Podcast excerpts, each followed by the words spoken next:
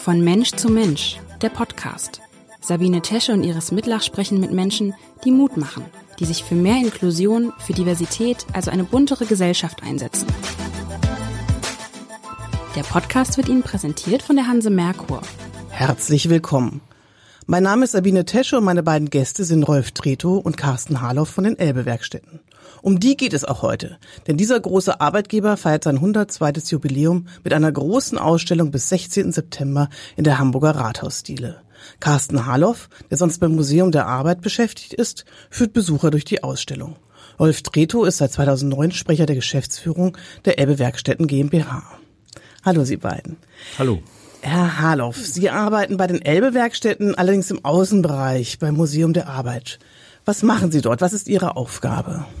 Meine Aufgabe ist, die also Aufsicht auf den Etagen zu machen und aufzupassen, dass die Besucher nicht das anfassen, was sie nicht oder was sie nicht anfassen dürfen. Und auch wenn Schulklassen da sind, dass die sich auch benehmen, dass die da nicht rumlaufen auf den Etagen und toben.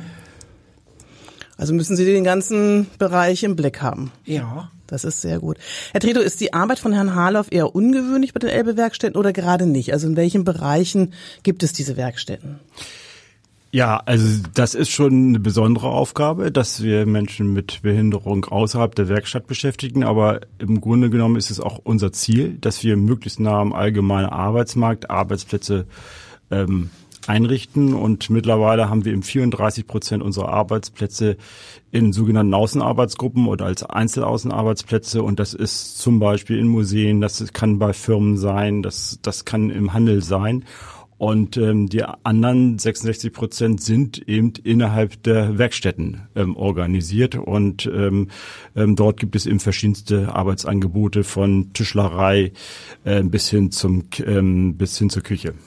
Aber begonnen ähm, haben Sie ja äh, für Kriegsversehrte, diese Elbe-Werkstätten. Also wie kam es denn dazu, ähm, dass es jetzt Menschen mit seelischen, geistigen Behinderungen sind? Vielleicht können Sie ganz kurz, also wirklich nicht zu lange einen kleinen Abriss geben, wie es von den äh, Versehrten hin zu den anderen Gruppen kam, Herr Tretung? Ja, die ähm, Vorgängergesellschaft, die Hamburger Werkstatt für Erwerbsbeschränkte, wurde ja im August 1920 gegründet und ähm, äh, der Erste Weltkrieg und auch die spanische Grippe waren noch hautnah zu spüren gewesen und der Erste Weltkrieg hatte eben zur Folge, dass es sehr viele Kriegsinvaliden gegeben hatte und ähm, die Überlegung war, welche Arbeitsangebote man schaffen konnte und wie man die Arbeitsleistung ähm, letztendlich auch ähm, produktiv in die Wirtschaft einbringen konnte. Das war der, der Ausgangspunkt.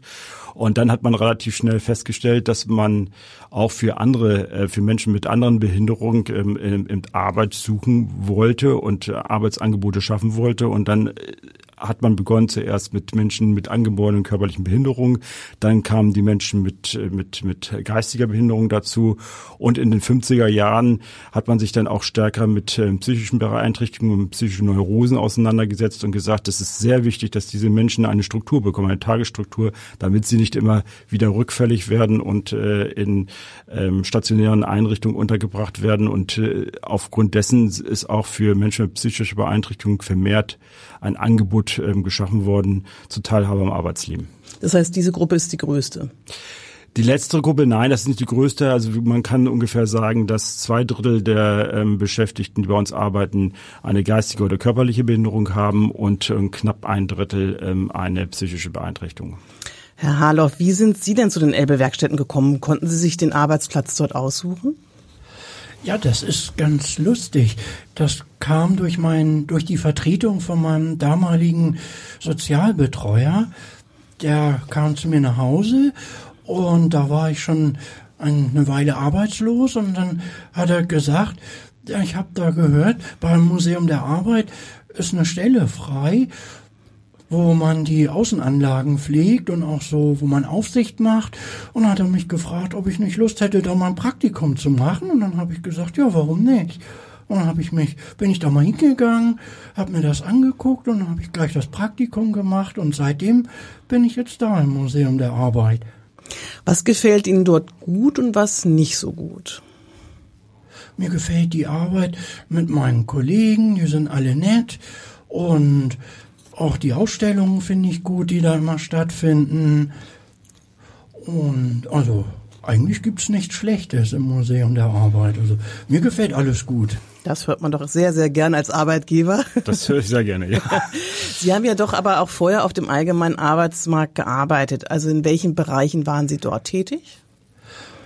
Da war ich in Zeitarbeitsfirmen beschäftigt und das war aber nicht so gut, weil die haben mich immer dahin geschickt, wo ich mit meiner damaligen Fahrkarte gar nicht hinfahren dürfte. Zum Beispiel musste ich einmal nach zu Havesco, das ist das hanseatische Wein- und Sektkontor und das ist ja in Tornesch und ich durfte mit meiner damaligen Fahrkarte nur bis Priesdorf fahren und dann bin ich da mal kontrolliert worden im Zug und hat der Kontrolleur gesagt, ja, Sie dürfen aber nur bis hierhin fahren. Und dann musste ich aber eine weiter und er hat aber gesagt, das ist, ist okay, er hat mich dann weiterfahren lassen. Aber das war dann halt nicht so gut. Und dann habe ich auch mal so bei Speditionen gearbeitet. Und das war halt so vorher mein beruflicher Werdegang. Haben Sie denn eine Ausbildung? Ich habe mal eine Ausbildung angefangen als Handelsfachpacker in, am Hauptbahnhof, da bei der Krone-Schule. Und das war mir dann aber auch zu schwierig. Die Anforderungen waren ziemlich hoch. Und da habe ich dann die auch abgebrochen. Mögen Sie uns vielleicht sagen, was Ihnen leicht und was Ihnen schwerfällt, also was Ihre Einschränkungen beinhaltet?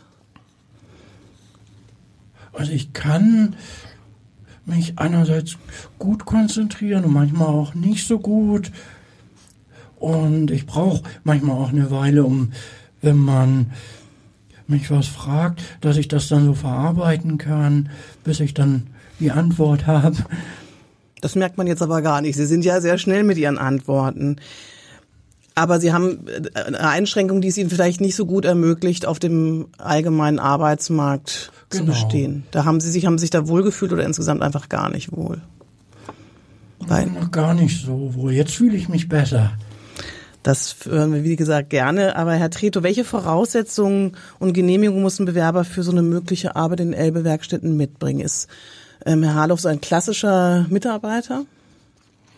Also ich glaube erstmal, klassisch würde ich gar nicht so sagen. Die Spannbreite der Behinderung oder der Beeinträchtigung ist ja sehr, sehr weit. Also wir haben mit Herrn Harloff sicherlich einen Kollegen, der ähm, sehr leistungsstark ist. Das haben Sie ja schon richtig gesagt. Also er, er kann Ihnen viele, also er beantwortet die Frage schnell. Er, er weiß, wie seine Aufgabe ist. Er kann sich strukturieren und organisieren. Aber es ist eben so, wie er auch gerade selbst gesagt hat, er braucht hier und da Unterstützung, damit er diesen Arbeitsprozess dann auch den ganzen Tag durchhält.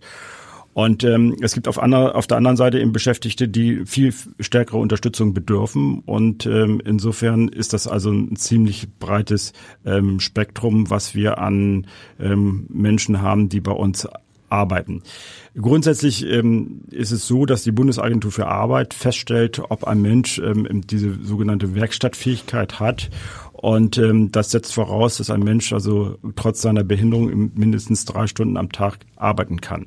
Und ähm, das Zweite ist, dass derjenige, der in einer Werkstatt arbeitet, ähm, dem allgemeinen Arbeitsmarkt eigentlich nicht zugänglich ist aufgrund seiner Behinderung. Also die Arbeitsagentur stellt fest, dass unter bestimmt unter den aktuellen Bedingungen eine Vermittlung in den allgemeinen Arbeitsmarkt nicht möglich ist und deswegen soll eben ein alternatives Arbeitsangebot in einer Werkstatt gefunden werden. Und unsere Aufgabe ist, die Arbeitsleistung zum einen zu stabilisieren, aber auch langfristig Wege zu finden, den einen oder anderen dann auch wieder in den allgemeinen Arbeitsmarkt einzugliedern. Darüber würde ich gerne nochmal mit Ihnen reden, aber ich würde auch ähm, gerne wissen, ich habe gelesen, dass es ja doch immer wieder auch eine Überprüfung gibt. Also Sie müssen schon immer auch nochmal ähm, begründen, warum diese Arbeitnehmer jetzt bei Ihnen bleiben soll, oder?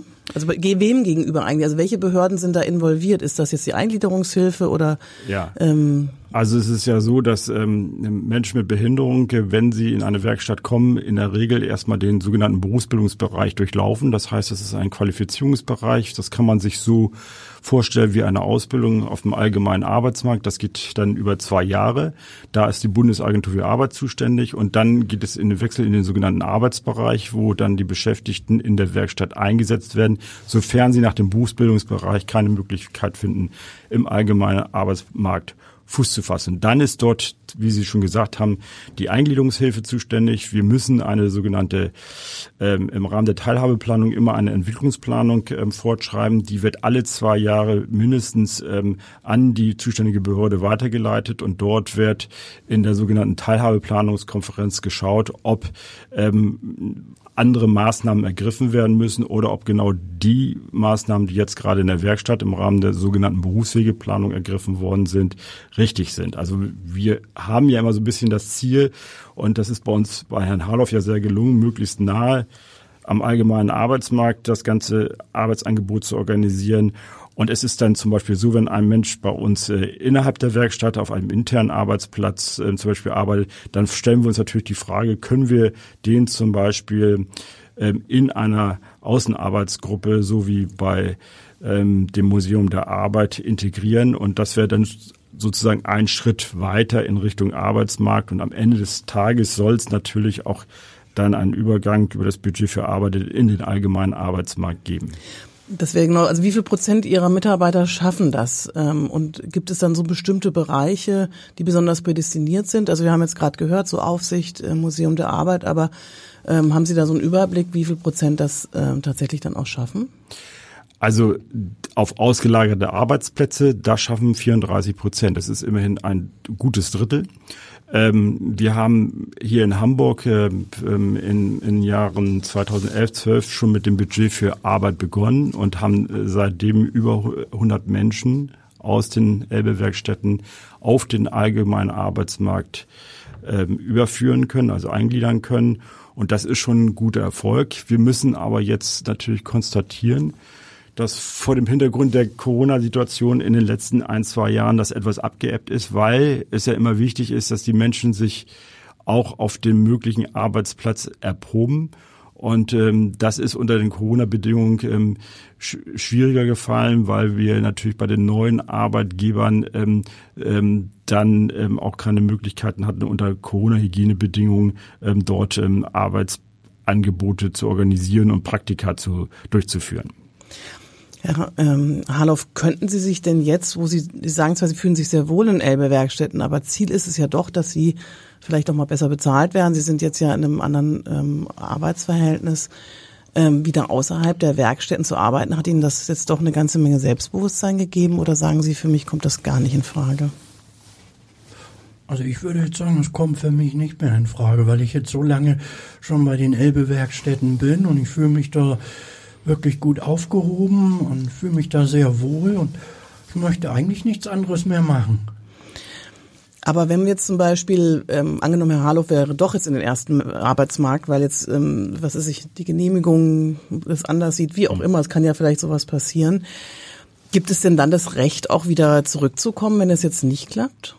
Ja, es gibt das Recht, äh, zurückzukommen. Das Budget für Arbeit sieht diese Möglichkeit vor. Das heißt, ähm, wenn es so ist, dass der Werkstattbeschäftigte für sich erkennt, ähm, ähm, dass das nicht so funktioniert, wie er sich vorstellt. Er wird eben auf diesem Arbeitsplatz nicht glücklich, nicht, ist nicht zufrieden, dann kann er jederzeit in die Werkstatt zurückkehren. Hallo, arbeiten Sie jeden Tag und wie viele Stunden arbeiten Sie so? Also ich arbeite von Montag bis Samstag und jeden zweiten Sonntag. Und dienstags haben wir immer frei, weil das Museum da geschlossen ist. Da ist Ruhetag im Museum. Und ich arbeite auch jeden zweiten Montag. Also ich habe auch mal montags frei und dann auch mal jeden zweiten oder jeden Sonntag habe ich dann, jeden zweiten Sonntag habe ich dann frei. Und wie viele Stunden arbeiten Sie am Tag? Acht Stunden, immer von wir treffen uns immer um 9.30 Uhr im Museum und mittwochs treffen wir uns zum Beispiel um 9.15 Uhr, weil wir da so eine kleine Besprechung machen äh, unter den Kollegen. Und dann arbeiten wir immer bis 17 Uhr, also offiziell bis 17.15 Uhr, aber das Museum macht um 17 Uhr zu. Und am Wochenende arbeiten wir dann bis 18.15 Uhr. Das heißt, Sie haben wirklich einen Vollzeitjob. Ja. Darf ich fragen, was Sie dafür bekommen im Monat? Also ich bekomme von den Elbe-Werkstätten ein Gehalt und ich bekomme Grundsicherung. Und das Gehalt der Elbe-Werkstätten ist wie hoch? Das sind so 450 Euro. Okay. Ist das schon ähm, die höchste Stufe, die jemand bekommen kann? Also ich habe jetzt gerade, hat eine Kollegin von mir eine Reportage gemacht bei ihrem Supermarkt, mhm. diesem CAP-Supermarkt. Die hat auch Vollzeit, die kriegt 300 Euro. Also ähm, wie ist das mit dieser Finanzierung für die Beschäftigten geregelt? Also wer zahlt das Arbeitsentgelt? Das sind Sie, Sie sind ja auch eine GmbH. Mhm. Und ähm, was ist, wie gesagt, das, das Maximum, was jemand bei Ihnen verdienen kann? Also wir berichten darüber ja jedes Jahr. Also die Spannbreite ähm, geht ähm, so zwischen 150 und 950 Euro, also knapp 1000 Euro. Der Schnitt liegt so zurzeit bei 270 Euro. Und ähm, das wird eigentlich dadurch bezahlt, ähm, dass wir eben solche Kundenaufträge haben, wie es Herr Harloff ähm, ja beschrieben hat. Das Museum der Arbeit zahlt uns Geld wie alle anderen, anderen Kunden auch. Und dieses Geld kommt in einen großen Topf und wird dann auf alle Beschäftigten wieder verteilt. So, und dann gibt es einen Grundsatz, dass mindestens 70 Prozent der Einnahmen im gleichen Jahr verteilt werden und die übrigen 30 Prozent, die werden da gen dafür genutzt, so, sozusagen Rücklagen zu bilden, damit in Zeiten, wo es wirtschaftlich nicht so gut geht, das Gehalt nicht abgesenkt werden kann. Wer kriegt denn 950 Euro? Das sind ähm, dann Einzelarbeitsplätze. Ähm, dort zahlt auch der Kunde relativ gut. Und ähm, das sind eigentlich, würde ich schon mal sagen, Mitarbeiter, die so leistungsstark sind, dass sie ähm, auch äh, ähm, in der Lage wären, mit dem Budget für Arbeit ähm, auf den allgemeinen Arbeitsmarkt ähm, zu arbeiten bei dem entsprechenden Arbeitgeber am besten, weil sie sich dort ja auch ähm, dann schon eingearbeitet haben. Und da sind wir eben dabei, dann bei solch gut bezahlten Beschäftigten auch mit den Arbeitgebern darüber zu sprechen, ob sie bereit sind, ähm, ähm die Mitarbeiter einzustellen und mit einer Förderung dann ähm, auch weiter zu beschäftigen. Und da ist aber nicht jeder Arbeitgeber aus verschiedensten Gründen bereit, aber viele sind es mittlerweile. Das ist schon mal eine positive Entwicklung, aber es ist ja, gibt es durchaus Aktivisten, die nennen das Ausbeutung. Die sagen, das ist, ähm, macht das jetzt nicht mal zu meiner Meinung, aber das ist ja durchaus, kennen Sie sicher auch, diese Angriffe, dass gesagt wird, warum ähm, eine Harloff arbeitet acht Stunden, sogar fünf bis sechs Tage die Woche, warum kriegt der nur 450 Euro? Wie setzt sich das zusammen? Ähm, also im Grunde genommen ist es eben so, dass wir ähm, drei Gehaltsbestandteile haben. Ähm, das eine ist der sogenannte Grundbetrag. Das heißt, jeder Beschäftigte, egal wie viele Stunden er arbeitet, ähm, bekommt aktuell 109 Euro Grundbetrag. Dann gibt es einen sogenannten Steigungsbetrag, der liegt so im Mittel bei 110 Euro. Äh, der hängt davon ab, auf was für einen Arbeitsplatz ähm, man arbeitet. Also wir haben so eine Art ähm, Arbeitsplatzbewertung ähm, mit vier verschiedenen Tarifstufen und je nachdem, wie stark die Ansprüche auf diesen Arbeitsplatz sind, entsprechend hoch entfällt dann dieser Steigerungsbetrag aus. Und das dritte ist eben das sogenannte Arbeitsförderungsgeld, was ähm, aus der öffentlichen Hand nochmal zur Verfügung gestellt werden. Das sind nochmal monatlich 52 Euro, die dann oben drauf kommen. Und wie gesagt, das ist im Mittel dann 270 Euro. Ähm, und ähm, im Grunde genommen steht also erstmal nicht mehr Geld zur Verfügung. Herr Harloff ist jetzt ja ein sehr gutes Beispiel für einen sehr leistungsstarken Mitarbeiter. Es gibt natürlich auch viele Mitarbeiter, die höheren Assistenzbedarf haben. Und wir müssen uns als Gesellschaft natürlich fragen, was bezahlen wir denn für eine Leistung, die ein Mensch mit Behinderung erbringt? Ich nehme mal ein Beispiel aus einer Fahrradwerkstatt. Und wenn Sie zum Beispiel sagen, Sie möchten Ihr Fahrrad reparieren und gehen dort in die Werkstatt und lassen einen Reifen austauschen, dann bezahlen Sie vielleicht 50, 60 Euro. Ähm, der Handwerker dort schafft das vielleicht in einer Stunde. Ein Beschäftigter bei uns in der Werkstatt braucht vielleicht fünf Stunden dafür mit Assistenzleistung. Das mhm. heißt, wir müssten uns alle im Klaren sein, wenn wir sagen, das ist unfair, was dort gezahlt wird, dann muss ich für die Leistungen eines Menschen mit Behinderung vielleicht das vier, fünf oder sechsfache bezahlen, damit er dann auf ein Enkel kommt oder auf ein Gehalt kommt, was unserem Gehalt dann entspricht. Und mhm. das ähm, vergessen dann immer so ein bisschen die Aktivisten. Ähm, aber dennoch glaube ich, ist es richtig, dass Menschen mit Behinderung, die das, diese Behinderung ja seit Geburt halt, äh, Geburt auf an haben oder sie erworben haben, dass man denen eine Perspektive entwickelt, dass sie letztendlich ähm, ein Einkommen haben, wo sie mit einem wo sie mit einem gewissen Lebensstandard ähm, sich erlauben können. Und ähm, insofern ist es schon wichtig, dass es eine Reform gibt und ähm, noch die in der alten Legislatur hat ja das Parlament die Bundesregierung beauftragt, ähm, einen Forschungsauftrag ähm, durchzuführen, um ein nachhaltiges, zukunftsfähiges und auskömmliches Einkommen ähm, zu ähm, entwickeln. Es geht ja sogar noch weiter. Also ich habe, äh, es gibt ja kritische Stimmen, die fordern, die Werkstätten ganz zu schließen. Ich habe gerade gelesen, dass 2021 das EU-Parlament beschlossen hat, sogar sie abzuschaffen. Äh, mit der Begründung, denn geschützte Werkstätten für Menschen mit Behinderung sollen lediglich eine Option für einen befristeten Zeitraum in ihrem Arbeitsleben darstellen. Die Mitgliedstaaten werden unter anderem aufgefordert, eine reibungslosere Einbindung von Menschen mit Behinderung in den Arbeitsmarkt und in die Gesellschaft insgesamt sicherzustellen. Wie sehen Sie diesen Beschluss? Also ist da gibt es da tatsächlich jetzt auch ähm, eine Gefährdung ihrer ihrer Werkstätten oder ähm, wie, wie stehen Sie zu diesem dieser Vorlage von 2021? Also ich glaube, Herr Harloff hat vorhin einen ganz wichtigen Satz gesagt, als Sie ihn fragten, ähm, wie er sich denn fühlt in der Werkstatt und ob er sich vorstellen kann, nochmal im allgemeinen Arbeitsmarkt ähm, zu arbeiten. Und äh, hat er gesagt, also ich fühle mich da eigentlich gut ähm, in dieser Außenarbeitsgruppe und ich möchte dort auch weiterhin arbeiten. Das gilt natürlich nicht für jeden, den Sie jetzt in der Werkstatt fragen würden. Ähm, aber ich glaube, alle Aktivisten und auch vor allem die Politik müsste äh, akzeptieren, dass es ähm, Interessensvertretungen gibt, also Werkstatträte Deutschland zum Beispiel oder unsere Werkstatträte, die dazu doch eine ganz ähm, differenzierte Meinung haben. Und es gibt eben viele Werkstattbeschäftigte, die sagen, ich bin froh, dass ich in der Werkstatt war. Ich habe lange Zeit auf dem allgemeinen Arbeitsmarkt gearbeitet und meine, zum Beispiel meine psychische Beeinträchtigung resultiert aus meiner Erfahrung im allgemeinen Arbeitsmarkt und da möchte ich nicht mehr raus. Auf der anderen Seite sage ich aber auch, es ist sicherlich eine gesellschaftliche Aufgabe zu überlegen, ähm, dass es mehr Menschen gibt, die aus der Werkstatt in den allgemeinen Arbeitsmarkt übertreten können, dass man eben Strukturen schafft, die es ermöglichen, Arbeitgeber ähm, auch Menschen mit ähm, Beeinträchtigungen einzustellen. Und das reicht nicht nur, dass man jetzt dort einen Zuschuss zum Gehalt zahlt, sondern es müssen dann auch Rahmenbedingungen geschaffen werden, dass eben die Assistenzleistung vor Ort sichergestellt werden können. Ähm, zum Beispiel in der Fragestellung, wie kann denn ein Arbeitsprozess so gestaltet werden, dass ein Mensch mit einer geistigen Beeinträchtigung diesen Arbeitsprozess auch sinnvoll dann ähm, erledigen kann. Haben Sie denn das Gefühl, es gibt ja eigentlich eine ganze Menge Unterstützung auch schon. Also ich hatte selber hier eine, eine Mitarbeiterin, die eine Einschränkung hatte, da habe ich die äh, Eingliederungshilfe mit einge, reingeholt, die haben sich das hier an, angeguckt. Also es gibt ganz viele Sachen, wo ich auch das Gefühl habe, die Leute wissen es gar nicht oder sie wollen nicht.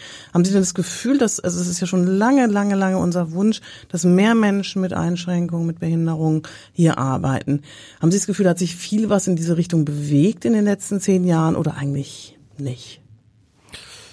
Also ich glaube schon, also für Hamburg auf alle Fälle hat sich vieles bewegt. Wir merken, dass äh, viele Arbeitgeber bereit sind, mit uns Kooperationen einzugehen. Ansonsten hätten wir nicht diesen großen Anteil an ausgelagerten Arbeitsplätzen. Und es sind auch eben ähm, vermehrt Arbeitgeber bereit, die dann sagen, okay, ich habe jetzt eine Arbeitsgruppe, äh, meinetwegen in meinem Lager und äh, ich suche mir dort den einen oder anderen, den finde ich besonders ähm, ähm, leistungsstark oder besonders gut, ähm, in, dass ich ihn in meinem Arbeitsprozess einbinden kann. Und wir haben dort eben solche Erfolge, dass die dann auch tatsächlich bei dem Arbeitgeber eingestellt worden sind und über das Budget für Arbeit dann gefördert werden. Also da hat sich in Hamburg einiges entwickelt, aber ich glaube, ähm, es ist jetzt nach Corona tatsächlich Zeit, da eine neue Initiative zu starten.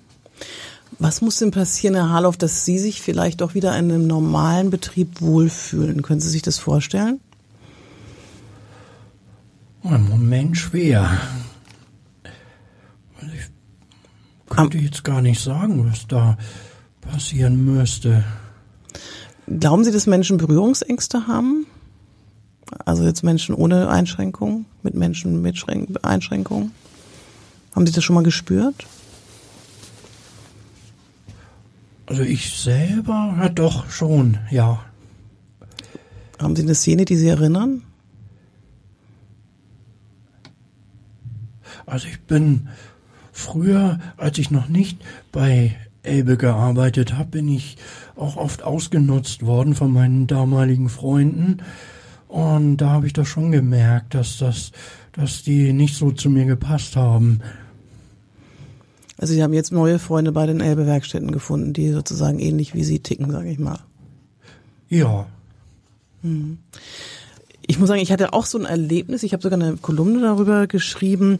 Und zwar ähm, ist, war das sehr eindrücklich für mich. Ich war in einem Restaurant in Eppendorf, einem sehr schicken Restaurant, und dort hat ein junger Mann bedient, der eingeschränkt war, deutlich langsamer war, aber mit einer unfassbaren Leidenschaft bedient hat. Und ähm, wenn der an, also der hat Wasser eingeschenkt, hat abgeräumt, der hat auch Essen gebracht. Ähm, und wenn er an den Tisch kam, dann gab es eine ein, ein Strahlen, das merkte, das hat die ganze Atmosphäre in diesem ähm, Betrieb verändert und ähm, er ist dennoch nicht übernommen worden. Also ich hatte so darüber geschrieben und ähm, habe dann von seinem Vater, der mich wiederum angeschrieben hat und gesagt hat, Mensch, kennen Sie irgendeinen Betrieb, wo er einfach, wo man so normal, also in einem normalen Betrieb arbeiten kann, eben, dass es nicht immer diesen Stempel hat, ähm, ne, Elbe oder sonst irgendwas. Das ist ja, das wäre ja das komplette Inklusions, das wäre ja dann die vollendete Inklusion.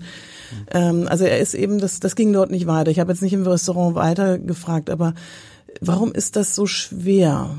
Also warum fällt es Menschen so schwer? Sind das Berührungsängste, also Arbeitgebern, sich auf sowas einzulassen? Es ist ja ein Einlassen. Mhm. Also ich kann sagen, die Erfahrung, ähm, wenn wir eine Außenarbeitsgruppe zum Beispiel ähm, installieren bei einem, bei einem Industrie Unternehmen. Dann ist natürlich auch immer die Frage, ähm, wie sicher ist eigentlich, der, der, dass, dass die Leistung, die ich brauche als Unternehmer, dann erbracht wird. Und am Ende des Tages gibt es eigentlich zwei Dinge, die die meisten Unternehmer sagen. Erstens, ähm, dass das soziale Klima, das was ihr gerade so ein bisschen angesprochen hat, sich deutlich verbessert, weil die, äh, dass, dass Menschen mit Behinderung auf einmal mit, äh, mit Menschen, die also dann keine Behinderung in Anführungsstrichen haben, zusammenarbeiten, führt dazu, dass auch die Menschen ohne Behinderung achtsamer im Umgang miteinander werden.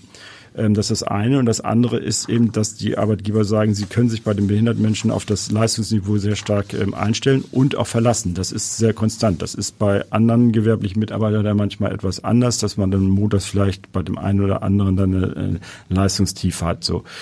Und ich glaube, das, was, was es braucht, ist eben die Erfahrung zu sammeln und zu sagen, sich darauf einzulassen und auch das, ähm, äh, was Herr Harloff ja auch schon ein bisschen andeutet, der Arbeitgeber muss natürlich auch mal bereit sein, dass ein, ein Mensch mit einer Beeinträchtigung auch mal eine Auszeit braucht ähm, und die muss dann überbrückt werden. Und äh, das ist, glaube ich, eine, eine Herausforderung für den einen oder anderen Arbeitgeber, wo er dann vielleicht sagt, also wie kann ich das eigentlich sicherstellen, ähm, dass das eigentlich ähm, dann für meinen Betrieb dann funktioniert. Aber äh, das bedarf eben Überzeugungsarbeit. Und die Gastronomie ist natürlich eine besondere, besonders schwieriger, schwieriges Feld, weil dort eben auch ähm, sehr viel Präsenz eben abgefordert wird. Aber ich finde Ihr Beispiel super. Ähm, das hat ja auf Sie eine tolle Ausstrahlung gehabt und ich glaube, viele Gastronomen werden gut beraten, ähm, wenn sie ähm, solche hm, Arbeitsmodelle realisieren würden und dadurch auch ähm, gegenüber dem Kunden ein ja, einen besseren Service entwickeln könnten.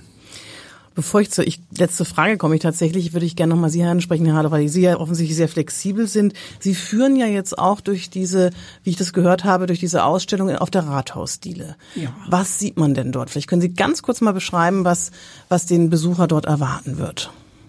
Also da kann der Besucher so verschiedene Infotafeln sehen, so über die Entstehung der Elbe-Werkstätten und auch was da gemacht wird in den Elbe-Werkstätten. Und da würde ich dann auch die Besucher ansprechen und würde sagen, ja, wenn Sie Fragen haben, ich bin ein Mitarbeiter von den Elbe-Werkstätten und Sie können sich dann gerne an mich wenden. Also sieht man also hauptsächlich so Infotafeln. Mhm. Also ich glaube, Herr Harloff, Sie sind eigentlich ein Gewinn für jeden Arbeitgeber und ähm, ich hoffe, Herr Trito, dass äh, sich die Elbe-Werkstätten jetzt haben sich ja ganz gut entwickelt, auch weiterentwickeln werden und dass Sie es schaffen, viele Menschen von dem Inklusionsgedanken künftig zu überzeugen. Herzlichen Dank für Ihren Besuch hier. Vielen Dank. Dieser Podcast wurde Ihnen präsentiert von der Hanse Merkur. Weitere Podcasts vom Hamburger Abendblatt finden Sie unter abendblatt.de slash podcast hier finden Sie auch alle aktuellen Podcast-Themen und unseren neuen Podcast-Newsletter.